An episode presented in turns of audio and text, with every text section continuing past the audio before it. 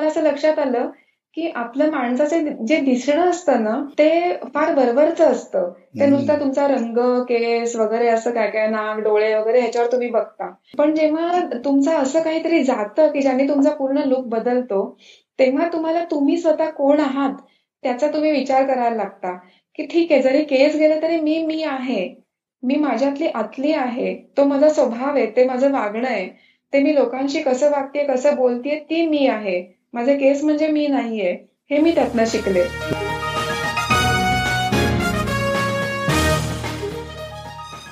विश्वसंवाद या मराठी पॉडकास्टवर मी मंदार कुलकर्णी तुमचं स्वागत करतो. काही आगळं वेगळं हटके असं काम करणाऱ्या जगभरातल्या मराठी मंडळींशी गप्पांचा हा कार्यक्रम. विश्वसंवाद. नमस्कार मंडळी. विश्वसंवाद या मराठी पॉडकास्टच्या अठराव्या एपिसोडमध्ये तुमचं स्वागत. स्वतः एपिलेप्सीच्या आजारातून बरं झाल्यानंतर संवेदना फाउंडेशन हा एपिलेप्सी सपोर्ट ग्रुप चालवणाऱ्या यशोदा वाकणकर यांच्याशी आपण गप्पा मारतोय. या आधीच्या एपिसोडमध्ये त्यांच्या मुलाखतीचा पहिला भाग तुम्ही ऐकलात. त्या मुलाखतीचा दुसरा भाग आजच्या एपिसोडमध्ये सादर करतो आहोत. नमस्कार यशोदा. मागच्या आठवड्यात आपण संवेदना फाउंडेशन आणि त्याची चालणारी वेगवेगळी कामं की औषधांची मदत तुम्ही लोकांना करता किंवा वधूवर सूचक मंडळ तुम्ही चालवता आणि हे सगळं तुमचं काम कसं झालं त्याबद्दल तुम्ही सांगितलं मला या भागात तुमच्याशी असं बोलायचं आहे की हे काम सुरू केल्यानंतर ते पुढे कुठे कुठल्या दिशेने जात आहे किंवा तुम्हाला ते कुठल्या दिशेने न्यावंसं वाटतंय? हा. ऍक्च्युली जेव्हा पुण्यातलं काम सुरू झालं तर तेव्हा आमच्याकडे पहिल्यापासूनच महाराष्ट्रभरातनं सगळीकडनंच पेशंट येतात. म्हणजे सातारा सांगली कोल्हापूर सगळ्याच ह्याच्यातनं येतात. अगदी नागपूरहून वगैरे सुद्धा येतात. तर तेव्हा मला पहिल्यापासून असं वाटायचं की इथे आपल्याकडे सगळीकडेच सपोर्ट ग्रुप सुरू करायची गरज आहे. ऍक्च्युली आपल्या महाराष्ट्रात एक सोशल कल्चर आहे. की जे असं म्हणतात की पूर्वीचं काही राहिलं नाही असं जरी म्हणतात तरी ते कल्चर मात्र आहे असं मला वाटतं की लोकमान्य टिळक किंवा सगळ्यांपासून जे सुरू झालंय किंवा स्त्रिया जे काम करतात तर ते सुद्धा आपल्याकडे पूर्वीपासून कल्चर आहे. आणि त्याच्यामुळे आपल्याकडे लिहायला खूप प्रतिसाद मिळतो असं मला वाटतं. तर मी तेव्हा असं सुरू केलं की वेगवेगळ्या जिल्ह्यात आणि वेगवेगळ्या शहरांमध्ये जे जे ओळखीचे आणि याच्यासारखे होते त्यांना कॉन्टॅक्ट करणं सुरू केलं. आणि त्यांना म्हटलं की आपल्या सगळ्याच शहरांमध्ये ही ऍक्टिव्हिटी सुरू करणं गरजेचं आहे. म्हणून आम्ही त्या त्या शहरात आमची टीम घेऊन जातो आणि तिथे सपोर्ट ग्रुप त्यांना सुरू करायला मदत करतो. म्हणजे आधी त्यांना पेपरमध्ये लेख द्यायला सांगतो जागा बुक करायला सांगतो आणि मग सगळी मीटिंग तिथे घेतो. तर असे आतापर्यंत आम्ही ठाणे मुंबई सातारा कोल्हापूर नाशिक नागपूर डोंबिवली अशा अनेक ठिकाणी मीटिंग सुरू करून दिल्या आणि तिथे सपोर्ट ग्रुप सुरू करून दिले. तर अशा औरंगाबादलाही केले. औरंगाबाद आणि अहमदनगर हा तिथे पण केली. तर अशा वेगवेगळ्या ठिकाणी सुरू करून दिल्याने काय झालं की तिथे तिथे आपली अशी हब्स झाली. आणि त्यामुळे आपण निदान असं सांगू तरी शकतो की पेशंटना की तुम्ही अमुक ठिकाणी जाऊन भेटा. म्हणजे तुम्हाला बीडहून पुण्याला येणं लांब आहे औरंगाबाद त्यातल्या त्यात जवळ आहे. आम्ही सुद्धा अधूनमधून तिथे जात राहतो त्या ठिकाणी परत परत. नव्याने परत आणखी त्यांच्यात उत्साह आणायला. आणि ही ऍक्टिव्हिटी सुरू आम्ही ठेवल्यामुळे त्याचा आम्हालाही फायदा होतो आणि त्या त्या गटांनाही फायदा होतो. आणि हा एक खूप मोठा अवेअरनेस आहे असं मला वाटतं. तर ही ऍक्टिव्हिटी आम्ही एक करतो. दुसरं जे करतो वधूवर मंडळाचं जे आम्ही काम करतो एपिलेप्सी वधूवर मंडळाचं ते अजून एक नंतरची पायरी आता आम्ही केलेली म्हणजे की त्याची आता आम्ही वेबसाईट सुरू केली आहे की संवेदना डॉट ओ आर जी म्हणून आहे. तर ती वेबसाईट आपली नुकतीच सुरू झाली आहे की ज्याच्यात आपण ऑनलाईन रजिस्ट्रेशन पण करू शकतो. कारण इतके दिवस कसं की कागदावर होतं सगळं पण आता जग इतकं पुढे चाललंय फास्ट की तुम्ही ऑनलाईन रजिस्ट्रेशन करू ची सोय असली की लोक मुंबईहून पण मग पुण्याला येत नाहीत ते तिथे इथे करून टाकतात. पण अर्थातच याचा मला दुसरा भाग पण आहे की आपल्याला हे कधी विसरता कामा नये की आपल्याकडे एक जो गरीब हा जो क्लास आहे ना तर तो असणारच आहे आणि तो भरपूर आहे. तर त्याच्यामुळे ते ऑनलाईन कधी काही करणार नाहीयेत किंवा तुम्ही काही ऍप जरी तयार केलं एपिलेप्सीचं तरी त्यांना त्याचा त्याचा काही फायदा नाहीये. तर त्याच्यामुळे मी नेहमी हे बघते की ग्रासरूट लेवलला तुम्हाला कसं जाता येईल? हे मला त्यामुळे महत्वाचं वाटतं की ह्या गोष्टी त्यामुळे आम्हाला कागदावरही ठेवाव्या लागतात आणि लॅपटॉपवरही ठेवाव्या लागतात. की जी माणसं येतात तर आमच्याकडे अशिक्षित सुद्धा येतात की ज्यांचे फॉर्म आम्हाला भरून द्यावे लागतात. मग त्यांच्यासाठी काय ते मोबाईलवर मेसेज पाठवून उपयोग होत नाही किंवा वेबसाईट काढून उपयोग होत नाही. त्यामुळे दोन्ही लेव्हलनी काम सुरू ठेवावं लागतं. अच्छा. हा आता जो महाराष्ट्रात पुरते तुम्ही वेगवेगळ्या महाराष्ट्रातल्या शहरांची नावं सांगितली तर संपूर्ण भारताचा विचार केला किंवा इव्हन इंटरनॅशनल लेव्हलला विचार केला तर या एपिलेप्सी या आजाराबद्दलच्या अवेअरनेसचं त्याच्याबद्दलच्या या उपचारांचं चित्र काय आहे? आपण या मायक्रो लेव्हलपासून थोड्या मॅक्रो लेव्हलला जाऊन जर विचार केला तर त्याबद्दल तुम्ही काही आम्हाला सांगू शकाल का? हा. जसं मी मगाशी याच्यात थोडं म्हणलं की महाराष्ट्रात एक सोशल कल्चर आहे. तर तसं इतर राज्यांमध्ये गेल्यावर असं आढळतं की तिथे ते नाहीये.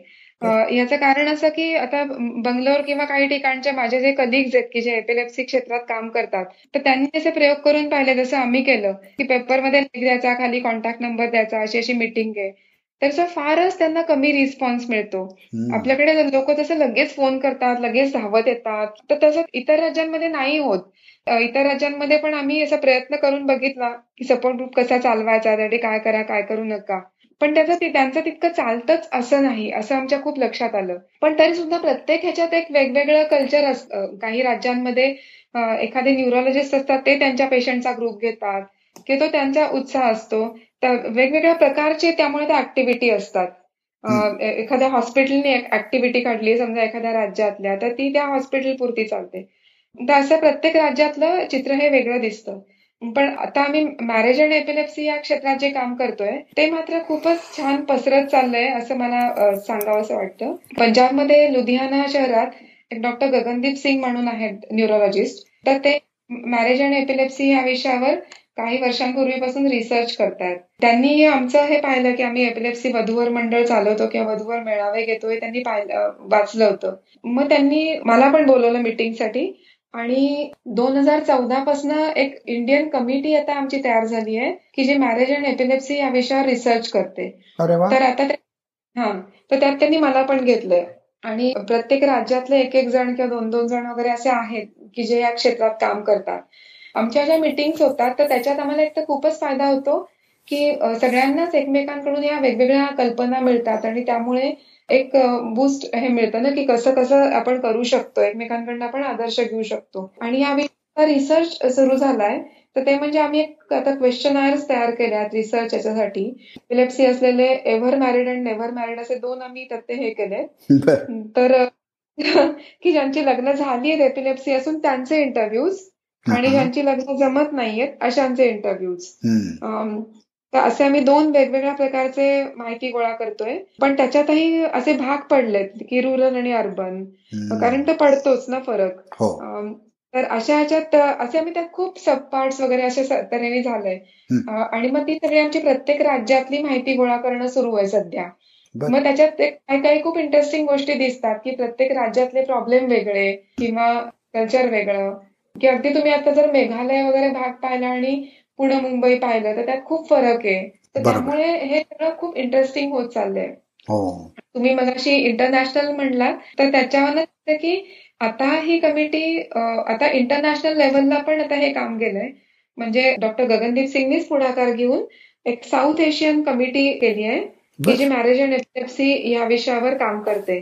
तर त्याच्यात भारत पाकिस्तान श्रीलंका नेपाळ तिबेट चीन अशा सगळ्या या ब्रह्मदेश वगैरे या सगळ्या देशांमधल्या एक एक रिप्रेझेंटेटिव्ह की जे या विषयावर काम करतात मॅरेज अँड एपिलेप्सी आम्ही सगळे त्याचे मेंबर आहोत आणि आता मागच्याच महिन्यात आमची ह्याच महिन्यात ऍक्च्युली ऑगस्टमध्ये हैदराबादला मिटिंग झाली. तर त्याच्यातही खूप इंटरेस्टिंग गोष्टी बघायला मिळाल्या की नेपाळच्या गोष्टी वेगळ्या आहेत श्रीलंकेच्या वेगळ्या आहेत. पण तरी सुद्धा एक बेसिक समान धागा तोच आहे की एपिलेप्सी असल्यामुळे लग्न न जमणं. कारण अरेंज हे कल्चर आपल्याकडे साऊथ एशियन कंट्रीजमध्येच जास्त आहे. युरोप किंवा ह्याच्यापेक्षा. त्यामुळे सिमिलॅरिटीज सुद्धा खूप आहेत. तर आता आमचे त्यामुळे सुद्धा त्याच्यावरही रिसर्च सुरू आहेत आणि मी मगाशी जसं म्हणलं क्वेश्चन आहे तर तेही आम्हाला प्रत्येक देशासाठी सुद्धा बदलावे लागतात. कारण धर्म वेगळा असतो किंवा सगळे नियम वेगळे असतात प्रत्येकाचे. तर त्यामुळे सुद्धा क्वेश्चन आम्ही वेगवेगळ्या केल्यात. आणि आता ही हा रिसर्च सुरू आहे. हा सुद्धा आता खूप इंटरेस्टिंग होत चाललाय. बर. फक्त पुण्यापासून ते इंटरनॅशनल किंवा साऊथ एशियन कम्युनिटीपर्यंत तुमचं काम पोचलंय. ही खूपच आनंदाची गोष्ट आहे. जशोदा मला वाटतं की आता या भागात आपण थोडंसं तुमच्या या सगळ्याचा तुमच्या वैयक्तिक जीवनावरती कसा परिणाम झाला त्याच्याशी संबंधित थोडंसं बोलावं असं मला वाटतं. तुम्ही सुरुवातीला उल्लेख केलात की अनिल अवचट आणि सुनंदा अवचट हे तुमचे पालक असल्यामुळे तुम्हाला वेगळ्या प्रकाराने त्याच्याकडे बघायची एक उमेद मिळाली एक सपोर्ट घरातनं चांगला मिळाला एक सुबुद्ध आणि समतोल विचार करणारे पालक होते. त्यामुळे त्यांनी ह्या अशा आजाराचा अजिबात बाऊ न करता तो कसा समावून घ्यावा आपल्या आयुष्यात त्याबद्दल सांगितलं. मला विचारायचं होतं की अनिल अवचट आणि सुनंदा अवचटांसारखं अतिशय महत्वाचं मुक्तांगणचं काम सगळ्या जगाला माहिती आहे. ते सगळं काम घरात होत असताना त्या सगळ्याचा इंडिव्हिज्युअल आयुष्यावरती त्या दोघांनी केलेल्या कामाचा कसा परिणाम झालाय? हा खूपच इंटरेस्टिंग प्रश्न आहे. अर्थातच मला मी त्यांची मुलगी आहे याचा खूप अभिमान वाटतो. म्हणजे ह्याला नेहमी दोन बाजू असतात. तुम्ही प्रसिद्ध व्यक्तीच्या पोटी जन्मता. मी नेहमी म्हणते तुम्ही कुणाच्या पोटी जन्मताय तुमच्या हाती नसतं. ते तुम्ही कसं घेताय हे नक्कीच तुमच्या हाती असतं. कारण आपण आजकाल आपल्या सभोवताली काही उदाहरणं बघत असतो की काही प्रसिद्ध व्यक्तींची मुलं की ज्यांना त्याची लाज वाटते किंवा त्याचे नको असतो तो हे. पण अर्थात ती वेगळी बाजू आहे. मला आई बाबांच्या याच्यापासून तोटा होण्यासारखं काहीच नव्हतं. तर त्याच्यामुळे मला लहानपणापासून याचा एक फायदाच झाला एक नवीन दृष्टिकोनच मिळत गेला पहिल्यापासून. आई बाबांनी मी आणि माझी बहीण मुक्ता आम्हाला पहिलीपासून कॉर्पोरेशनच्या शाळेत घातलं की ज्यासाठी मी त्यांचे नेहमीच आभार मानते. आम्ही येरोडाला राहलेल्या झोपडपट्टीतल्या कॉर्पोरेशनच्या शाळेत जायचो. मी आणि ताई सोडलं तर आमच्या वर्गातल्या बाकी सगळ्या मुली झोपडपट्टीत राहणाऱ्या मुली होत्या. आणि तर त्याच्यामुळे आम्ही एक पहिल्यापासून खरा समाज काय असतो ते आई बाबांनी कधी तोंडी सांगितलं नाही आम्ही बघूनच शिकत आलो. की ज्यांना पब्लिक टॉयलेटमध्ये जावं लागतं पहिलीतली मुलगी घरी जाऊन भांडी घासते किंवा स्वयंपाक करते किंवा माझ्या वर्गात तिसरीत एक मुलगी होती जिचा बालविवाह झाला तर ती मंगळसूत्र घालून यायची. तर अशी जेव्हा तुमची वाढ होत तर तेव्हा तुम्ही खूप काही शिकता की खरा समाज कसा आहे हे आम्ही पहिल्यापासून बघत आलो आणि मराठी मीडियममध्ये शिकल्यामुळे आमचा काही तोटा झाला नाही. हे पण मला नेहमी सांगावं असं वाटतं. आणि मी मगाशी म्हटलं तसं की आई बाबांनी माझ्या एपिलेप्सीकडे पण खूप पॉझिटिव्हली बघितलं. आणि आज जर विचार करताना असं वाटतं की अरे मला एपिलेप्सी असूनही तिने मला सायकलने जायची परवानगी दिली शाळेत. हा पण केवढा मोठा निर्णय होता. आईमध्ये ती धमक होती. तर तिने माझ्या मैत्रिणीला चांगलं ट्रेन केलं होतं की तू हिची कशी काळजी घे काय कर वगैरे. त्यामुळे काय झालं की माझ्यात तो आत्मविश्वास सतत राहिला. की जर मला सतत बाबा सोडत राहिला असता गाडीने किंवा असं तर ते आपल्याला पण नको वाटतं ना की नॉर्मल मुलींसारखं वाढावं असं जे असतं. तर ते सतत मी झाल्यामुळे ते छान वाटत गेलं. अर्थातच सगळं चांगलं चोंगलं आपण म्हणतो पण त्याला वेगळी बाजू पण असते की आई बाबांची मुलगी असल्याचे तोटे असतात की समजा जर तुम्ही काही चांगलं केलं की लोक म्हणतात हा त्यात काय? यांची मुलगी आहे ना मग करणारच चांगलं. असं पण लोकांच्या रिॲक्शन्स असतात. तर तसं हे सामाजिक कार्याबद्दल पण असतं. आणि मी मला लेखनाची आवड आहे. आता ते जेनेटिक असतंच. बाबाला जे आवड हो. बाबा लेखक आहे मुलगी आहे. पण मी मी जेव्हा लिहिते मी जेव्हा पहिल्यांदा लेख लिहायला लागले माझा एपिलेप्सी बद्दलचा पहिला लेख एवढा मोठा होता. तर लोक मला सरळ प्रश्न विचारायचे की पत्र त्याच्यातही विचारलं होतं की तुला बाबांनी लेख लिहून दिलाय का? तर मला खूप वाटायचं अजूनही वाटतं की आता माझे अनुभव मी लिहिले ते बाबा कशाला लिहून देईल ना? पण त्याच्या विचारणारे विचारतच राहतात. हो. जेव्हा प्रसिद्ध लेखकाचे मुली असतात तेव्हा. पण नंतर नंतर माझी माझी शैली निर्माण होत गेली माझे अनुभव त्यात येत गेले. तेव्हा तेव्हा लोक हे विचार विचारेन असं झालंय. एकूण आई बाबा आई बाबांचा तर खूप फायदा झालाच पण मी माझ्या नवऱ्याचा पण इथे उल्लेख करीन. कारण जसं मी म्हणलं की मला एपिलेप्सी असूनही त्यांनी माझ्याशी लग्न केलं. त्यांनी केवळ एक व्यक्ती म्हणून माझ्याकडे बघितलं. हा मला त्याचा एक खूप वेगळा पैलू वाटतो. दुसऱ्या आई बाबांनी सुद्धा लहानपणी मी जर कधी एपिलेप्सीचं कारण सांगितलं की मी शाळेत नाही जाणार आज मला त्रास होईल असं वाटतंय तरी आई ते ऐकून नाही घ्यायची. आई म्हणायची नाही शाळेत जायचं बुडवायची नाही शाळा. आणि आई म्हणायची फार फार तर काय होईल त्रास होईल ना फिट येईल ना येऊ दे शाळेत आली तर आली असं म्हणायची. तर त्यामुळे तिने मला त्या विषयावर लाडावलं नाही. आणि सेम परागनी तसंच केलं की त्यांनी मला त्या विषयावर लाडावलं नाही. तर त्यामुळे त्यांनी पण ते प्रोत्साहन देत राहिला. किंवा माझ्या ज्या ज्या गोष्टींबद्दल इन्फिरियर वाटायचं मला इंग्लिश बोलण्याबद्दल गाडी चालवण्याबद्दल तर त्या त्या ह्याच्याबद्दल त्यांनी प्रत्येक वेळी प्रोत्साहन दिलं आणि ते करायला लावलं. तर त्यामुळे मला त्याचा खूप फायदा होत गेला. असे मला काही मित्रमैत्रिणी मिळाले की जे कायमचे असे घट्ट होऊन गेले की जसं मी म्हंटल की शाळेत माझ्या शेजारी बसायची जी मैत्रीण अंजू म्हणून होती जी सायकलनी पण माझ्या बरोबर यायची. शाळेत शेजारी बसून माझी काळजी घ्यायची. तर असे मित्रमैत्रिणी मिळणं हे फार मोठं मला भाग्याचं वाटतं. आणि आणखीन एक आमचा मित्र तुषार म्हणून आहे तर तो परागचा आणि माझा दोघांचाही खास मित्र.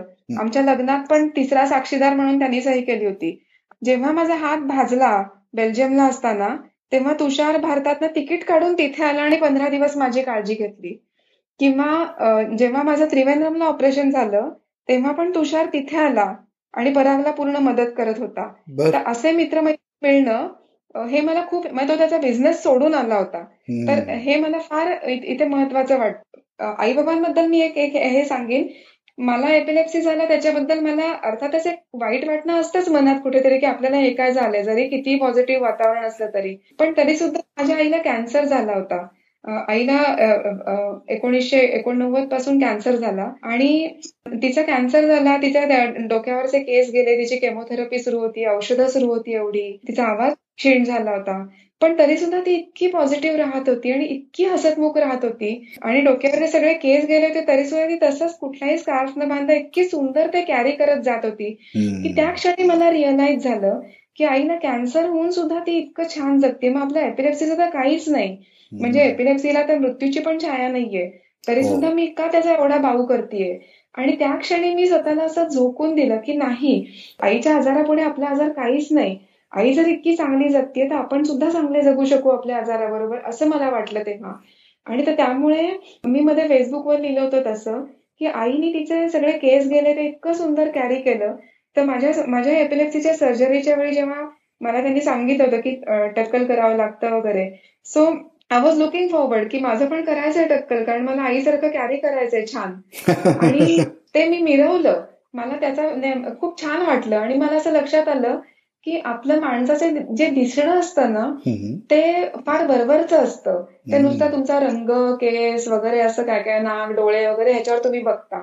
पण जेव्हा तुमचं असं काहीतरी जातं की ज्याने तुमचा पूर्ण लुक बदलतो तेव्हा तुम्हाला तुम्ही स्वतः कोण आहात ते त्याचा तुम्ही विचार करायला लागता की ठीक आहे जरी केस गेले तरी मी मी आहे. मी माझ्यातली आतली आहे. तो माझा स्वभाव आहे ते माझं वागणं आहे.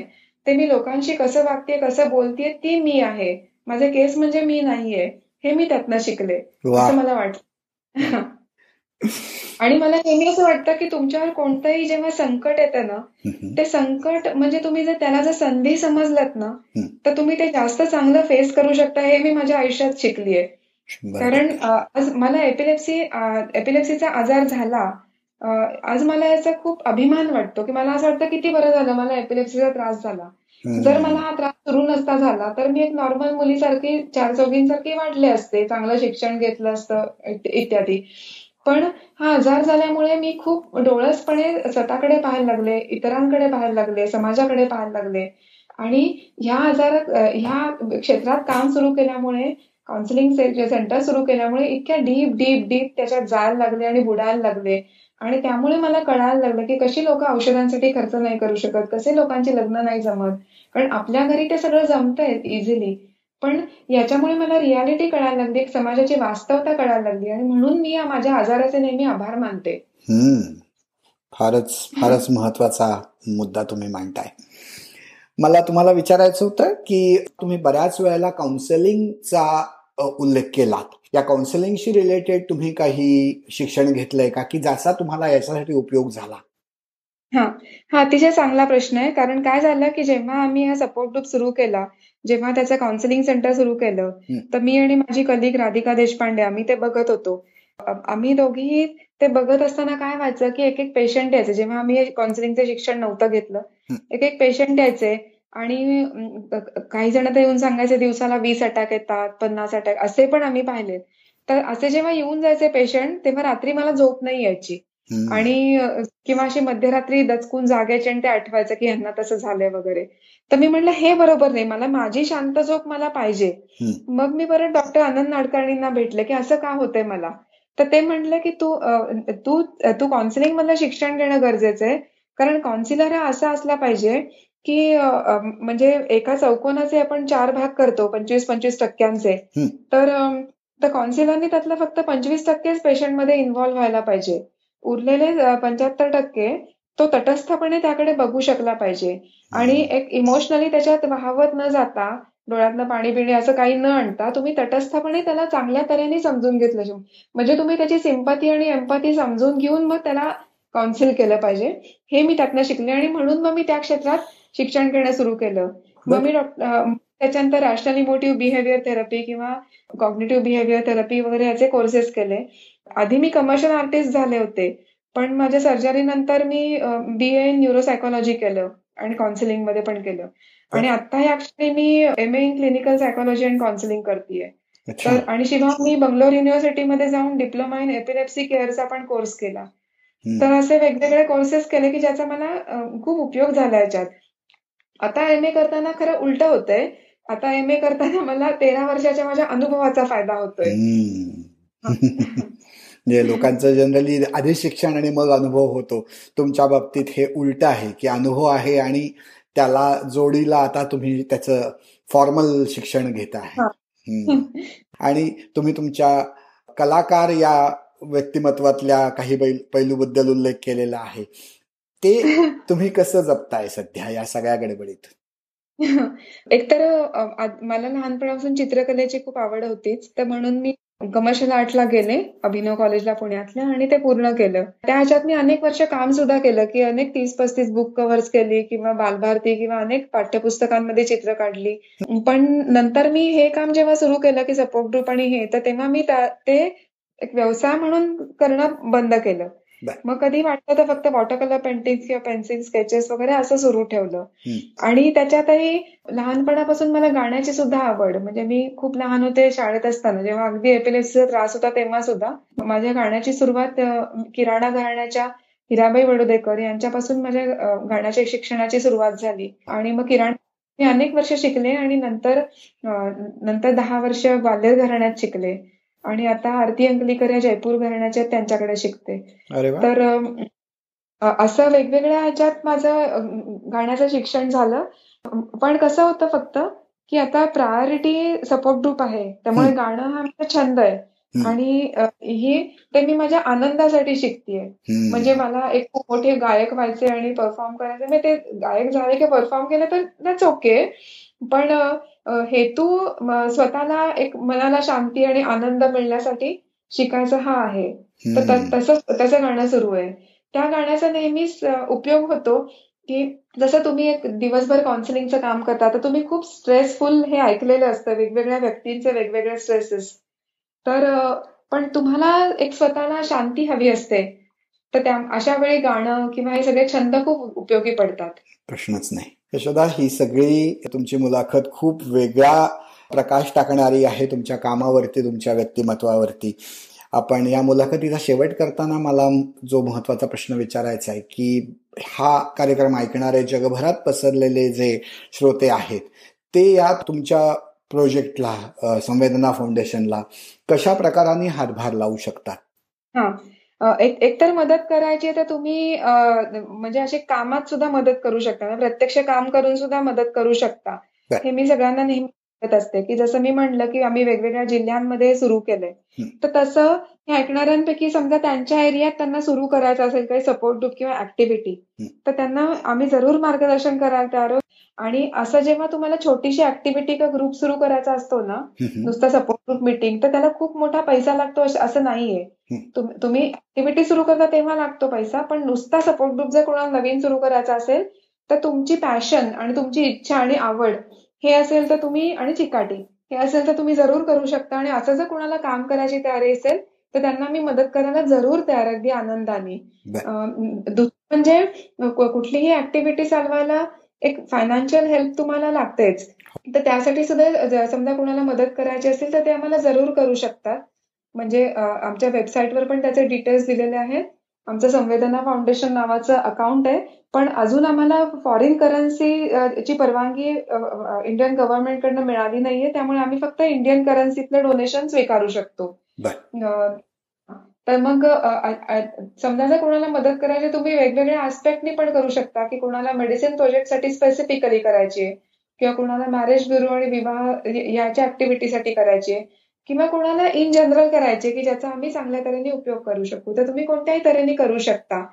अशी मदत केली तर म्हणजे त्याचा अर्थातच उपयोगच होईल आम्हाला वेगवेगळ्या अजून ऍक्टिव्हिटी सुरू करायला. कारण माझं एक खूप मोठं स्वप्न आहे की एक अवेअरनेस प्रोग्राम इतका मोठा करायचा की जो भारतभर पसरला पाहिजे. मग यासाठी खूप खूप आपल्याला पैसा लागतो किंवा हे लागतं. की अगदी असं वाटतं की टाइम्स ऑफ इंडिया सारख्या ह्याच्यात खूप म्हणजे एक अर्ध पान तरी जाहिरात एक तरी दिवस असा यावा की भारतभर यायला हवा. म्हणजे अर्थात हे खूप तुम्हाला वाटेल खूप वेग स्वप्न आहे पण तरी सुद्धा असं होऊ शकतं. हो. की जेव्हा पेपरमध्ये येणं ही जी गोष्ट असते ना तर त्याचा एक खूप उपयोग होतो मोठा. आणि ते वाचून खूप जण येतात. त्यामुळे असा खूप मोठा अवेअरनेस होणं आणि मग तो मीडियातर्फे सुद्धा होणं की टीव्ही रेडिओ ह्या सगळ्यांमधनं सुद्धा होणं. तर असं सुद्धा कोणाला मदत करायची असेल ना की अशाच्या मध्ये काम करणारी माणसं असेल त्यांना जर आमचं त्यांच्यात करायचं तर तेही आम्हाला अशा तऱ्हेने मदत करू शकतात अवेअरनेससाठी तर असं खूप वेगवेगळ्या तऱ्हेने लोक मदत करू शकतात आणि त्यांचं स्वागतच आहे आणि त्यांचे आम्ही कायम ऋणी राहू. मला वाटतं तुम्ही तुमचा ईमेल आय डी जर सांगितलात तर तो वापरून लोक तुमच्यापर्यंत पोहोचू शकतील. तर तो सांगूयात हो. आता. माझा ईमेल आय डी आहे यशोदा डॉट वाकणकर म्हणजे Y A S H O D A dot Wakankar W A K A N K A R at the rate of Gmail dot com हा माझा ईमेल आय डी आहे. तर ह्याच्यावर तुम्ही जरूर email करू शकता. आणि Samvedana dot O R G website आहे. तर ह्याच्यावर सुद्धा तुम्ही व्हिजिट करून माहिती घेऊ शकता. फारच छान. पुन्हा एकदा आमच्या सगळ्या श्रोत्यांतर्फे आणि माझ्या स्वतःतर्फे तुम्ही इथे येऊन आमच्याशी गप्पा मारल्यात. त्याबद्दल मला मनापासून आभार मानायचे आणि खूप आभार. सगळ्यांनाच हा कार्यक्रम आवडेल. जगभरातले श्रोते तुमच्यापर्यंत पोचतील अशी माझी खात्री आहे. त्याबद्दल तुमच्या सगळ्या प्रोजेक्ट्सना शुभेच्छा देऊन आपण आजची ही मुलाखत थांबवूयात. Thank you. Thank you so much. Thank you.